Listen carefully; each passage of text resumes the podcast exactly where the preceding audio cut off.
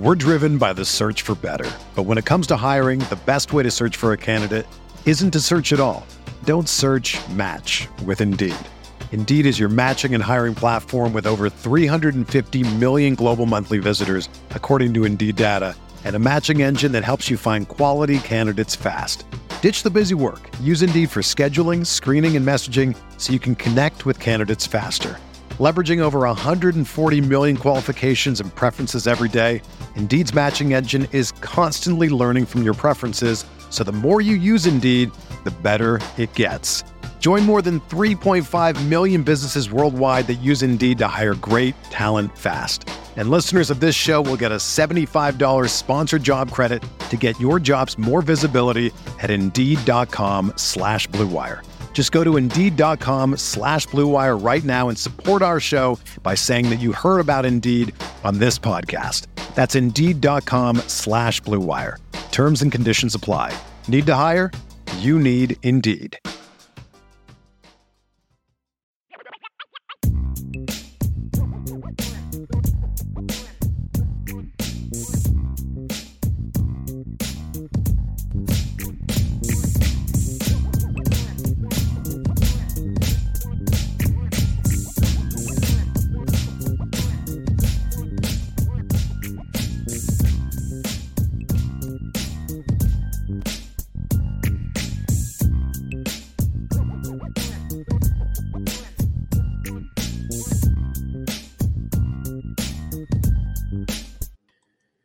Well, how we doing tonight? IB Nation Sports Talk is up and rolling. He's Jesse Stiers. I'm Sean Stiers. Appreciate your patience tonight. And uh, you know, I don't know if if our old friend Salty Virginia Peanuts is here. He's usually putting me on the clock early. There he is.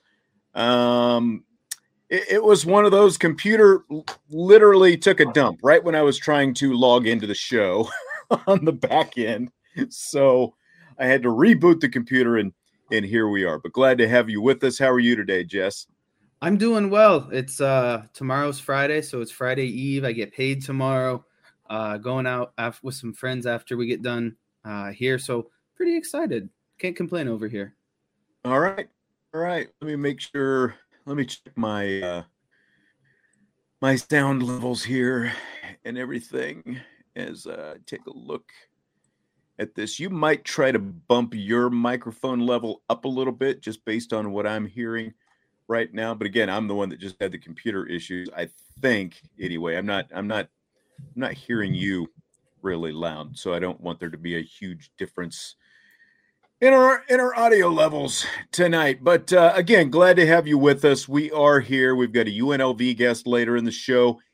Andy Yamashita from the Las Vegas Review Journal is going to be with us later in the show. We've got, of course, a full fledged opening segment. We've got rapid fire coming up in a little bit. We've got it all like we always do tonight. We've got um, some news to get to first. Before we get to that, if you would hit the like button, subscribe, rate, review.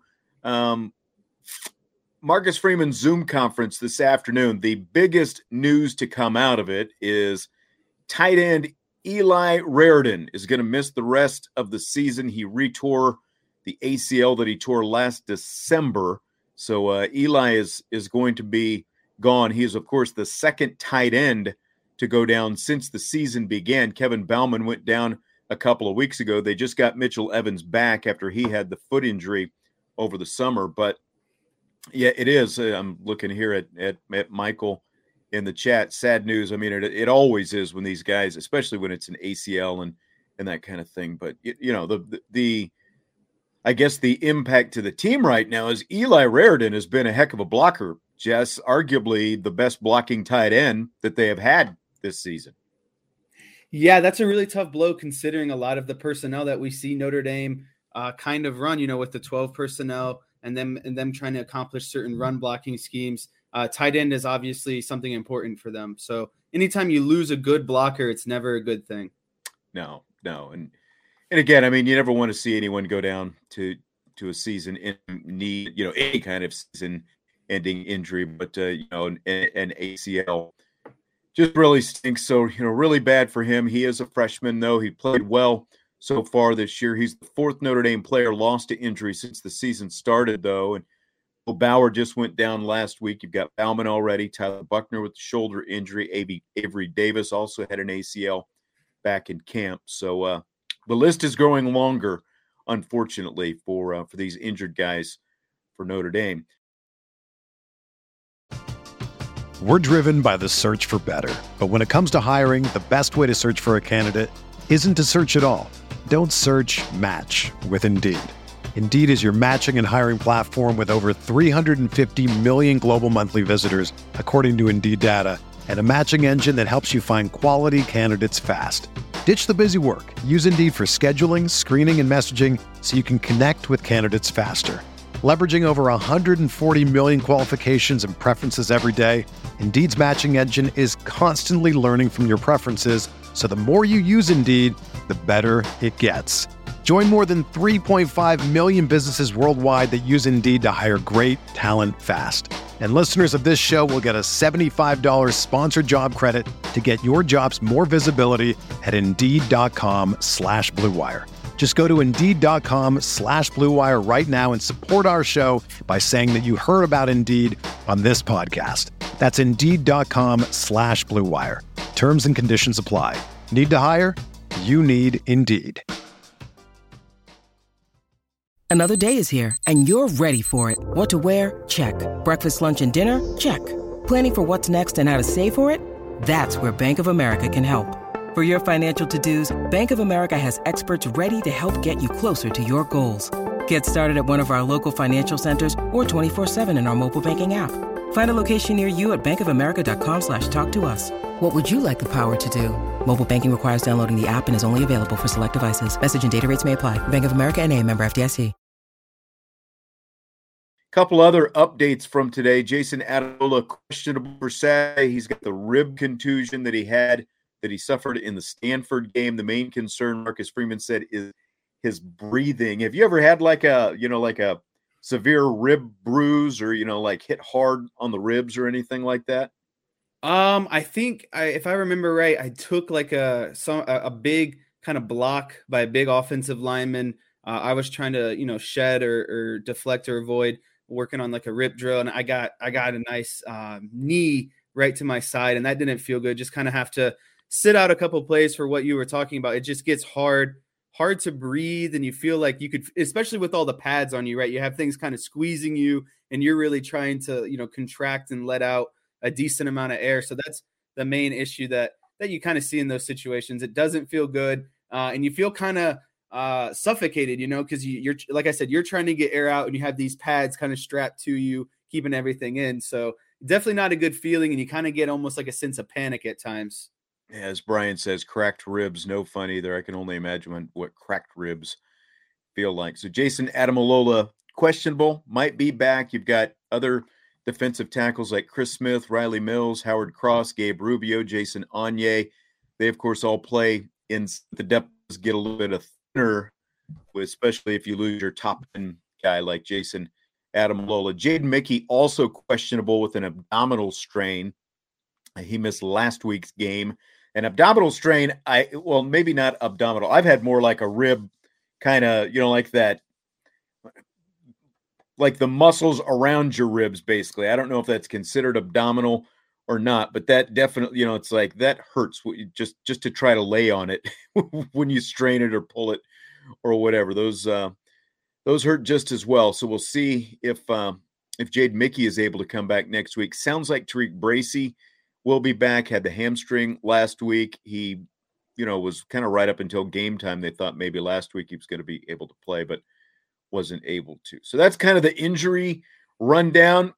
The offense is going to be the main focus of our first segment here today because Marcus Freeman touched on a lot of different topics in the press conference. This, well, maybe not a lot, but he went in detail on the topics that he did get to, you know, a good majority of them. And we're going to touch on getting off to a faster start here in a minute. And just like the numbers, when you think about it, are just insane. But he discussed how they're doing things differently at practice to try to cut down on the mental errors in the game. And I think that that is just a, you know, maybe even more distressing than whether or not you score in the first quarter or score right off the bat, you know, like uh, on your opening drive and that kind of stuff is the mental errors like they have. Like just like last week, very first play before the play gets off the ground, you're late getting the play in, and then you've got a false start and all this stuff. But he talked about simplifying the game plan and reducing the number of options and reads that a player might have on each play. You know, again, to simplify things. In other words, like the quarterback only has two options on a given play rather than maybe three or four options on a given play. So what what are some of your initial thoughts on hearing some of that? You know, I think the biggest thing that they need to focus on, and it, needs to be some of these smaller goals, like control that you hear a lot of control the things that you can control. And a lot of that is penalties. You can't have any negative yards. You can't have, you know, your big plays kind of called back. And that's what we saw a, good amount of last week is, you know, early, like, like you said, the false start, getting behind the chains due to mental errors. Uh, and then, you know, we saw a couple big plays taken off the board due to some penalties as well.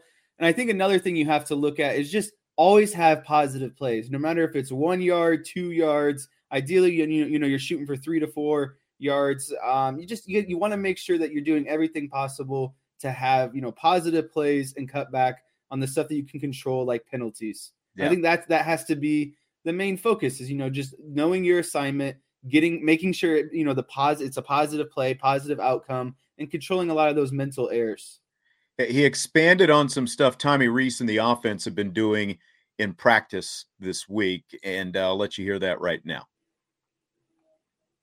in practice, and, and Coach Rees is really um, doing a good job of changing the way we, we do a little bit of our team periods in practice, and he's almost calling it like a game, and that our players don't have a script to say, okay, here's the script, let's memorize it. He's doing a good job of saying, okay, they have to look to the sidelines, get the signal. They don't know exactly what the call is going to be. Sometimes you script practice where, as I'm going into the game, I know these are the three plays I got you know, and, and what we're doing is challenge them a little bit to get the calls from the sideline, not know exactly what they're going to do and be able to react. And, and um, they're doing a good job of watching. I saw them the other day, they're, they're watching parts of practice as a group. You know, they're watching seven on seven periods to make sure there's one voice, everybody's on the same page, and you're being held accountable to your teammates, you know, and, and if you make a mental mistake, a mental mistake, well, you know, have some older guys that aren't in mental states want to know why. Why? Like you're held accountable not only to your coaches but to your teammates, and so um, it's been good to see the enhancement. I think as an offensive staff, and, and in terms of not just saying, "Hey, continue to trust the process. We'll be better. We're going to be better. We're going to execute better," but let's find ways to enhance our process. Let's find ways to fix it.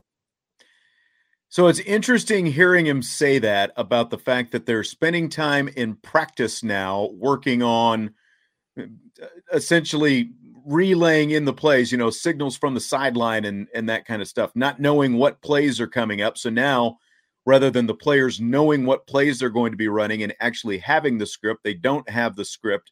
They're relaying the plays in from the sideline.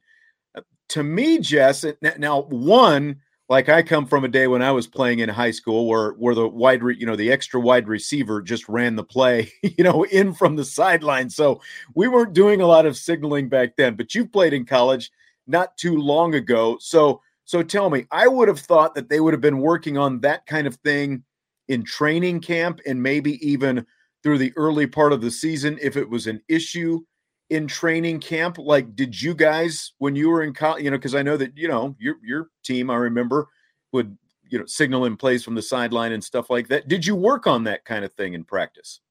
Oh yeah, I mean, there's no there's no point of having you know signals if you can't be able to recognize the signals in a timely fashion. And so yeah, we, we there were times where we spent exactly doing that. You know, you had people on the sideline who are who are giving the the signals, and a lot of time it's usually you know personnel um, and then you know specifically kind of pass or run play, and then you know associated routes that come with that and blocking and and such and such.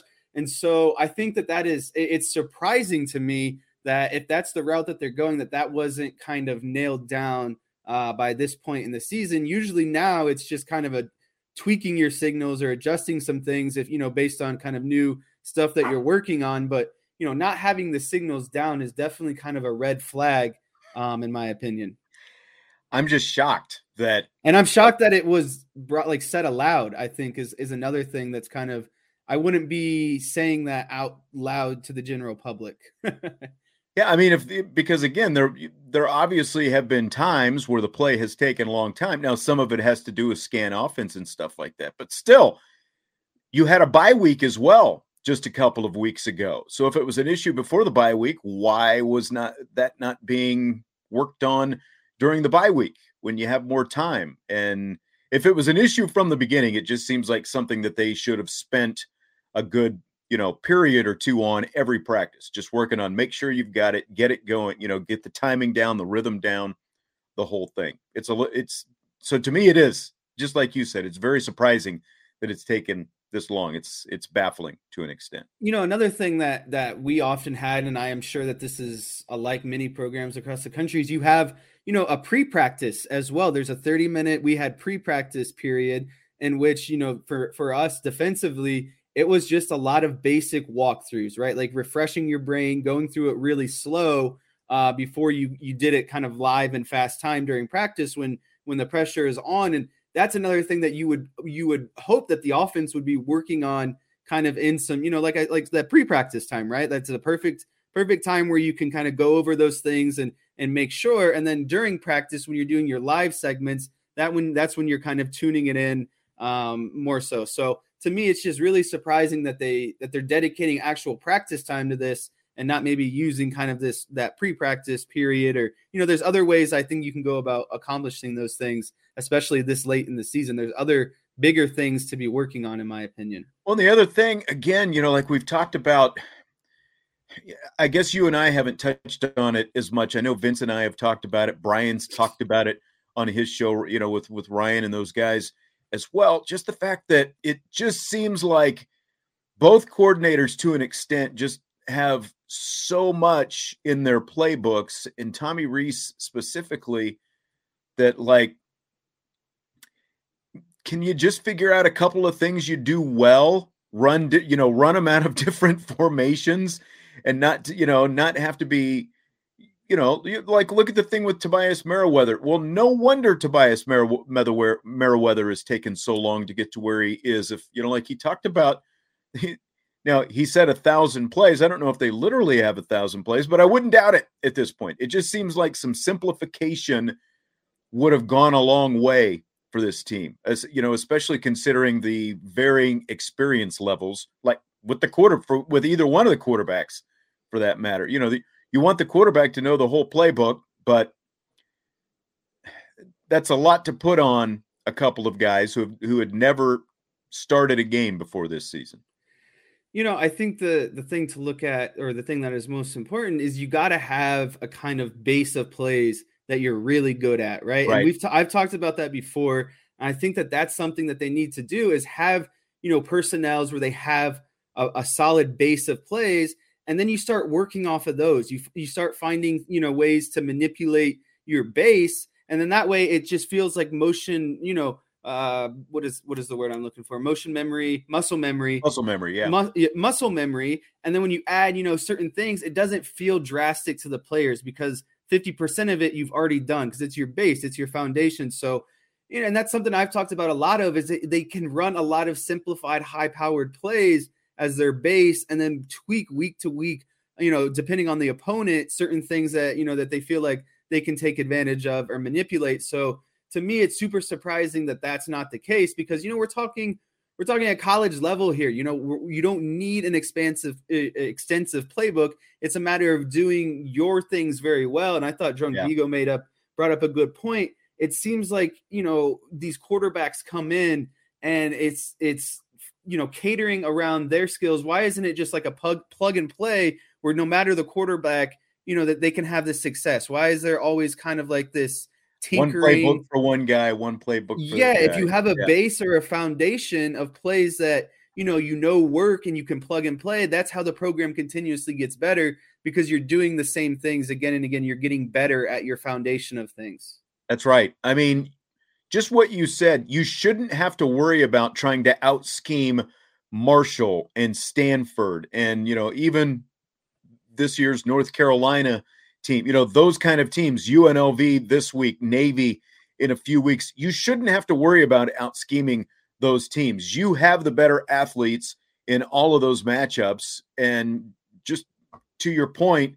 if you just have a good base of plays that you run well, and then you know, then as the season goes on, obviously you're going to continue to add some things so, so that you don't have the exact same playbook every week, even though what Marcus Freeman says is essentially, you know, they ran the same game plan, the almost the exact same game plan three weeks in a row. Eh, you, you, you shouldn't you shouldn't have to out scheme those teams on either side of the ball, offensively or defensively. And it seems like maybe they're doing too much of that. Yeah, I think the issue is, you know, teams should have to be worried about what they're going to do to stop Notre Dame because Notre Dame exactly. does what they do so well. It shouldn't exactly. be the other way around. And I think that's the big issue right now. And it just it, it ultimately comes down to they're just not doing enough of the same things consistently. It's too much variation. There just needs to be a constant. This is what we do well. We know we do it well, and we're going to make teams stop us. And if they prove they can stop us, then I'm okay with making, you know, halftime adjustments or maybe, you know, pulling out some of these things that you know might work depending on the looks that they're giving you. But you got to make it so teams prove that they can stop you at what you do well. And I think that that's not what Notre Dame is doing right now. Well, and Vigo right now in the chat is talking about, you know, differing kind of quarterbacks. You go from Jack Coan with cement in his cleats last year, you know, to Tyler Buchner in the package last year. But then Buchner comes into this year as, you know, the starting quarterback. And Drew Pyne, I guess, essentially is kind of in between those two. He's more a pocket guy who has some mobility. He's not quite as as lead footed as Jack Coan was, but you know he showed the other day with that 16 yard run. He can run a little bit when he has to, but you know if if you have a program and you have a system, it seems like you would be recruiting the same type of quarterback one through three or one through four rather than Ohio State. Like yeah, they, they do exactly. every year. It's it's just plug and play, and the the quarterback the quarterback gets better because he's doing you know he's he's running the Ohio he's State plays. He's yes. in the system. There's no system right now offensively for Notre Dame. Right, right. Because again, it's well, there's this system for you because you're a pocket quarterback. There's this system for you because you're a running quarterback, a dual threat quarterback, and that's that's that's something I think we can all agree needs to change. Now, I mean, obviously, when you look at at the recruiting and the commits, the you know they're different kind of guys out there and higher level of guys. I'll just I guess we'll have to see where all this goes in the long run. Well, something else I asked Marcus Freeman about today was the slow starts that the team has had. They've been outscored 27 to 6 in the first quarter through three games. And I'll I'll be quite honest, I wasn't it wasn't something that jumped out on me before I was looking at the stat sheet for something else the other day, and I'm like, okay, six points, and then I start thinking, where did they come from? I'm like, oh yeah, you have to go all the way back to Ohio State, a field goal on their opening drive of the season, and then BYU, a field goal after the Tariq Bracy interception you know, they get that in plus territory, and still all they get was a field goal out of it. First quarter, that's their points this season. Two field goals spread what a, a month and a half apart, basically. So that's that's what they've done in the first first quarter. Now you look at UNLV; they've also been outscored pretty handily in the first quarter, seventy three to thirty three, but they've still got thirty three points, which is more than five times what Notre Dame has scored in the first quarter this season. So here are some of Freeman's thoughts on getting the offense out to better starts. Make sure that we are, um, you know, one, it's a, men- a mentality. And you're not judged. That's what I just told the, the team and the staff. We're not judged off of mentality, but it's you got to have a right mindset because that will have a, di- a, a, dictate on your your actions and how we start the game. And so we got to come out the locker room ready to go with the right mentality. And then you know what? We got to give our offense um, some some some confidence plays, some easy drive starters, some some some plays where there isn't multiple decisions. Right? There's going to be one thing we want you to do, and and you know, we have to try to look for easy completion, be able to run the ball, establish the run play, and and really have no self-inflicted wounds. And you see how we started last game with um, a penalty to start the game, and then the second down we had some miscommunication. We can't start the game that way. We got to start the game effectively. Um, we got to practice uh, those plays often and, and make sure our guys know exactly what we plan to see and what we're going to do as an offense So you heard some of his thoughts there. How, just just point blank, how can they get this thing kickstarted? What do you think, Jess? Well, like, what are some easy ways to kind of get this rolling a little bit? Six you know, points the, is ugh. The the number one thing I look at when it comes to you know opening drive points and first quarter points is one. Everyone knows that plays are scripted, right? So that's half the battle. I, I think that half the half of it comes in the preparation of knowing kind of you know you've watched your film on the defense, you know what they're going to, you know, kind of come and then have some just counter punches ready. You know, it's your opening drive and, and just like I said, rhythm. And Jason Garrett brings this up, you know, all the time when talking about Notre Dame in game. Um, another great Jason Garrett point for everyone out there keeping keeping track of of Jason Garrett points. But he's made some. He's made some, right? Right. This whole offense is predicated around being able to run the ball. And I think that that's like they need to be a well-oiled machine and, and rhythmic in the in the step that you know they take these small steps, run the ball, run the ball, get some short passes, get some short passes, run the ball, run the ball, have success, get a rhythm going.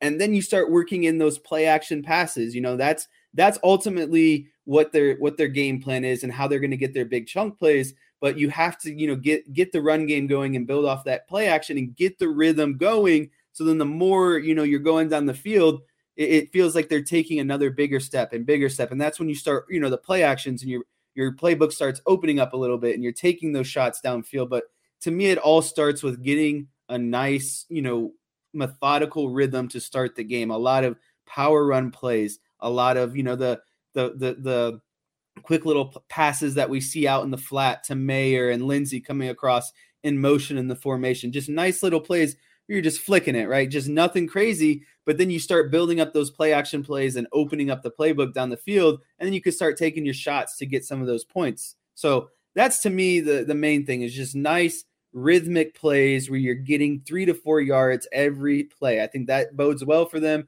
And you can start opening up with the play action game after that. Yeah, and, and I mean to me, like when you brought out you broke out the spreadsheet the other night, there was the touchdown drive that they had in the second half. And just as you said sarcastically, oh, look at this tempo. You had it marked on there that it was a tempo drive. It just seems to me if you're going to script the plays, you know the script, you know what plays you're going to call. Why haven't you know tempo got the the offense kind of kick started last year midseason? You know, it jolted it with Jack Coan why haven't they come out in in more tempo right away? And I think that that's another big factor because of you know what they do well. They're big physical guys up front. They have hogs on the offensive line. So what do you do? You get going and you get going fast and you contend, you know, continuously punch them in the mouth. You know, use your big on big size. You take advantage of that. Keep going. You know, take take the tempo up. Don't allow them to sub and just keep exploiting again and again their weakness and, and that's what really tempo accomplishes is the ability to exploit someone's weakness continuously without giving them the opportunity to fix it. Yeah, exactly. Revolver was asking, does anyone run else run scan offense? I mean, you see it all over the place. Yeah, it's, you see it when like you know teams hold up those signs that have a quadrant of four different pictures. There's just different yeah. ways of going about it, essentially. And other teams don't use the whole play clock to get their play called using it. You know, because again, it's usually like you you get to the line quickly, and rather than calling a play, changing a play, you get to the line, the play is called, and then you know, boom, you you get the now. There are some off it because you've seen it. You know, it can get annoying. It's not just Notre Dame. You know, it's just that Notre Dame is doing it this year. Like it, it does get annoying watching some other teams too. Like when you see them do it, where they just stand there at the line of scrimmage, they're looking to the you know the sideline for the play call and all that stuff. But you know, again, it is a lot of offensive coordinators feeling the need to to be the puppet master and dictating the you know the the, the show and not and not you know some quarterbacks need more help than others, but I think that that Notre Dame has some bright guys. I I, I don't think they probably need to to do quite as much as they're doing. When you need mealtime inspiration, it's worth shopping Kroger, where you'll find over 30,000 mouthwatering choices that excite your inner foodie. And no matter what tasty choice you make, you'll enjoy our everyday low prices, plus extra ways to save, like digital coupons worth over $600 each week. You can also save up to $1 off per gallon at the pump with fuel points. More savings and more inspiring flavors make shopping Kroger worth it every time. Kroger, fresh for everyone. Fuel restrictions apply. This is the story of the one. As a maintenance engineer, he hears things differently. To the untrained ear, everything on his shop floor might sound fine, but he can hear gears grinding or a belt slipping. So he steps in to fix the problem at hand before it gets out of hand. And he knows Grainger's got the right product he needs to get the job done, which is music to his ears. Call, clickgrainger.com, or just stop by. Grainger, for the ones who get it done.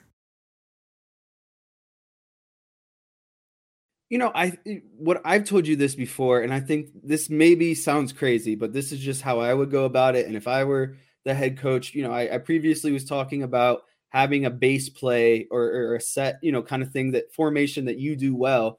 You know, what's stopping them from establishing those kind of base formations and calling, you know, if you have a base formation and a, and a, and a foundation of what you're trying to do, then there's it's so easy that if you line up in a formation, you can have your quarterback audible to either the pass play or the run play that comes out of that formation. Yeah just depending on the numbers that you're getting because that's what they're doing in the scan offense is they're just seeing what the defense gives them and calling you know the ideal play so instead of doing scan offense why not yeah build in some rpos or just come yeah. to the line in a set formation and depending on what Pyne sees he knows to call to the pass or right. to the run. If the defender's have, down here, you're going to pass. If the defender's back here, you're going to run. And it's, it's, easy for the offense because you know in that formation that these are the plays that you you know potentially can run. So it's not hard, but that's what the advantages of simplifying and getting down into kind of some base plays is it's so easy to be like, okay, well, based on this, we're going to do the pass play or we're going to do the run play that we've been practicing all week. Yeah. So I, I think that those are easy adjustments to speeding things up, but still kind of you know, getting that scan aspect in for them. And again, go back to that Fiesta Bowl, you know, RPO City. You know, they broke it out. It was really successful, but not so much now. I mean, look at the way look at the way Philly in the first half was able to take one of the best defenders in the league, Micah Parsons, out of the game the other night with that RPO. They just said, you know, okay, we're going to read you. Whatever you do, we're going to go opposite of it and they were able to have some success with that until Dallas figured out a way to adjust to it. And it's, I think, I think with again, like with the different personnel and and everything else at their disposal, I think they'd be able to kind of make some hay with that offensively. But we haven't seen that so far. All right, one other thing that I wanted to get in here because there had been some talk this week. Kind of rumors, you know, I don't know, whatever, floating around about whether or not Marcus Freeman wanted to bring in an offensive analyst in the offseason with coaching experience to work with Tommy Rees this season. And the whole scuttlebutt was Rees shot it down because it was supposedly former Duke head coach David Cutcliffe. And so Rees was asked about it the other day. And he says, "Well, it's Freeman's program. If he wants to bring in an analyst, he can do whatever he wants to do. You know, that's that's not my call." But he did add that they have a vacancy for an analyst currently. So that was brought up in the press conference today. And here is Freeman's answer to that. I think it's a, a vacancy as much as um, we're always looking for ways to enhance our program. And, and bringing on an office and analyst was something, um, additional office analyst was something we were looking at uh, prior to the start of the season. Um, but it had to be the right fit. It had to be the right person. And um, just a couple avenues we looked at and just talked to wasn't going to be uh, what's right for us and what's right for, for those guys that maybe we had talked to and just kind of felt out. And so it's not a vacancy where we're looking to fill it. We're, we're always looking for ways to enhance. And guess what? If that's one, two, or three analysts on either side of the ball, special teams, if it's going to enhance our program, um, we'll definitely continue to look into it. But we're not just looking for a, a, number. We're not looking for just anybody to fill a spot to help us continue to enhance. It has to be somebody that truly fits um, this staff and, and really the direction we're going. So there you go. There's a vacancy that's not a vacancy, but they'll fill it if they find the right fit. So I don't know. I guess that's clarification to some extent. But again, there's all these rumors floating around. And as Vigo says, you know, Tommy doesn't want to answer to anyone. I mean, he still would be the offensive coordinator. So an analyst still has to answer to the guy at the top. I don't know, but that's the answer to it anyway. What do you think? uh, it, it was hard to actually get anything from that because it felt like Freeman was talking in a circle. It's it's is there a vacancy? Isn't there a vacancy? And it's like uh, it sounds like there is a vacancy if like the right name pops up, but they're not actively looking. It feels like they want it to be like this, you know, like like fairy tale story where someone just magically falls in the spot and they all like get do well together.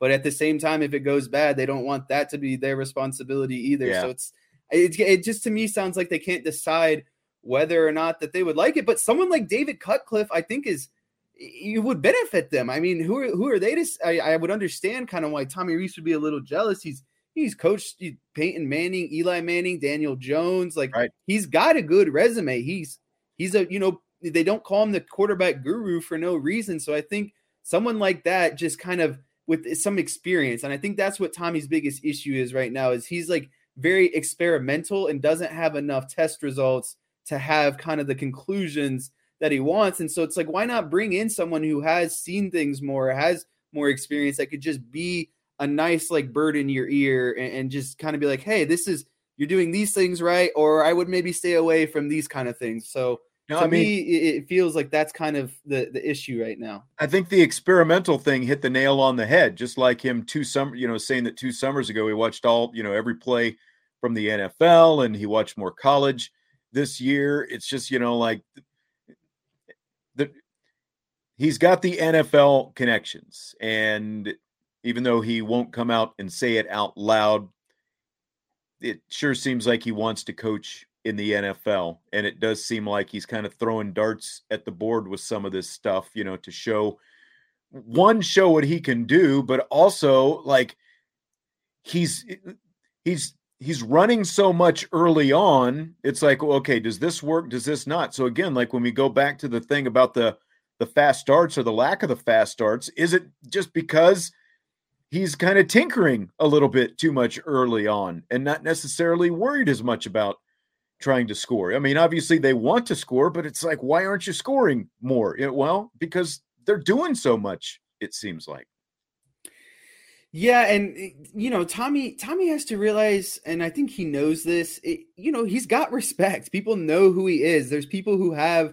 high praise for him. Like when we when you see Notre Dame on networks where other than NBC, you know, the non-home games where you have to kind of watch them depending on where they're at, people have Dan Orlovsky always says nice things about Tommy yeah. Rees. Like and, and that's coming from someone who is constantly in the NFL world, the NFL bubble. So like these guys, his name is around, you know, it's it, it no longer needs to be kind of like the proving himself experimental stuff, like just have success consistently. And I think that's the thing, you know, people will, recognize you if that's the case. You know, you have to have the consistent success. And that's that's really what's hurting him because I don't think that he's obviously having a good showing right now, considering, you know, where his offensive ranks are. And you can oh well devil's advocate would say that you know you transition between two quarterbacks but you know it, we're beyond that you coach at notre dame you're expected to have success and the next guy has to be ready and i think that their offense actually looks better with uh, drew Pyne. i think it fits kind of tommy Rees's style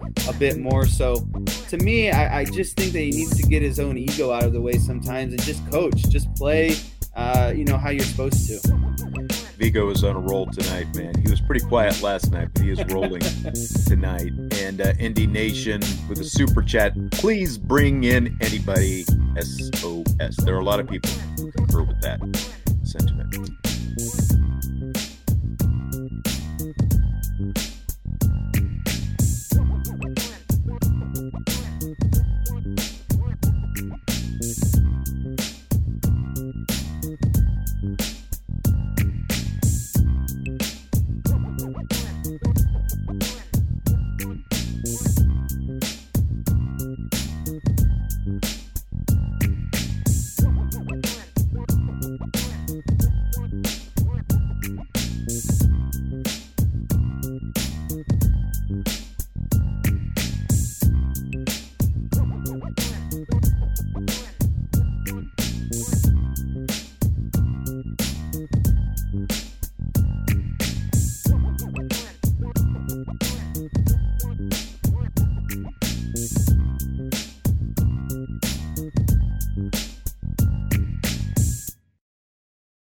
Everyone is talking about magnesium. It's all you hear about. But why? What do we know about magnesium?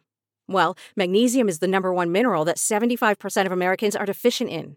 If you are a woman over 35, magnesium will help you rediscover balance, energy, and vitality. Magnesium supports more than 300 enzymatic reactions in your body, including those involved in hormonal balance. From functional medicine doctors to mental well being and female hormone experts, we all know that magnesium is the one mineral to improve all aspects of well being and health. But which one? Magnesium Breakthrough from Bioptimizers, the trusted choice recommended by leading experts with seven best absorbed forms of magnesium to ensure your body receives the support it needs for overall well being. Go to bioptimizers.com slash balance today and use code BALANCE10 for 10% off. Support your journey to wellness at B-I-O-P-T-I-M-I-Z-E-R-S dot com forward slash balance. Magnesium Breakthrough from Bioptimizers, your foundation to optimal health and vitality.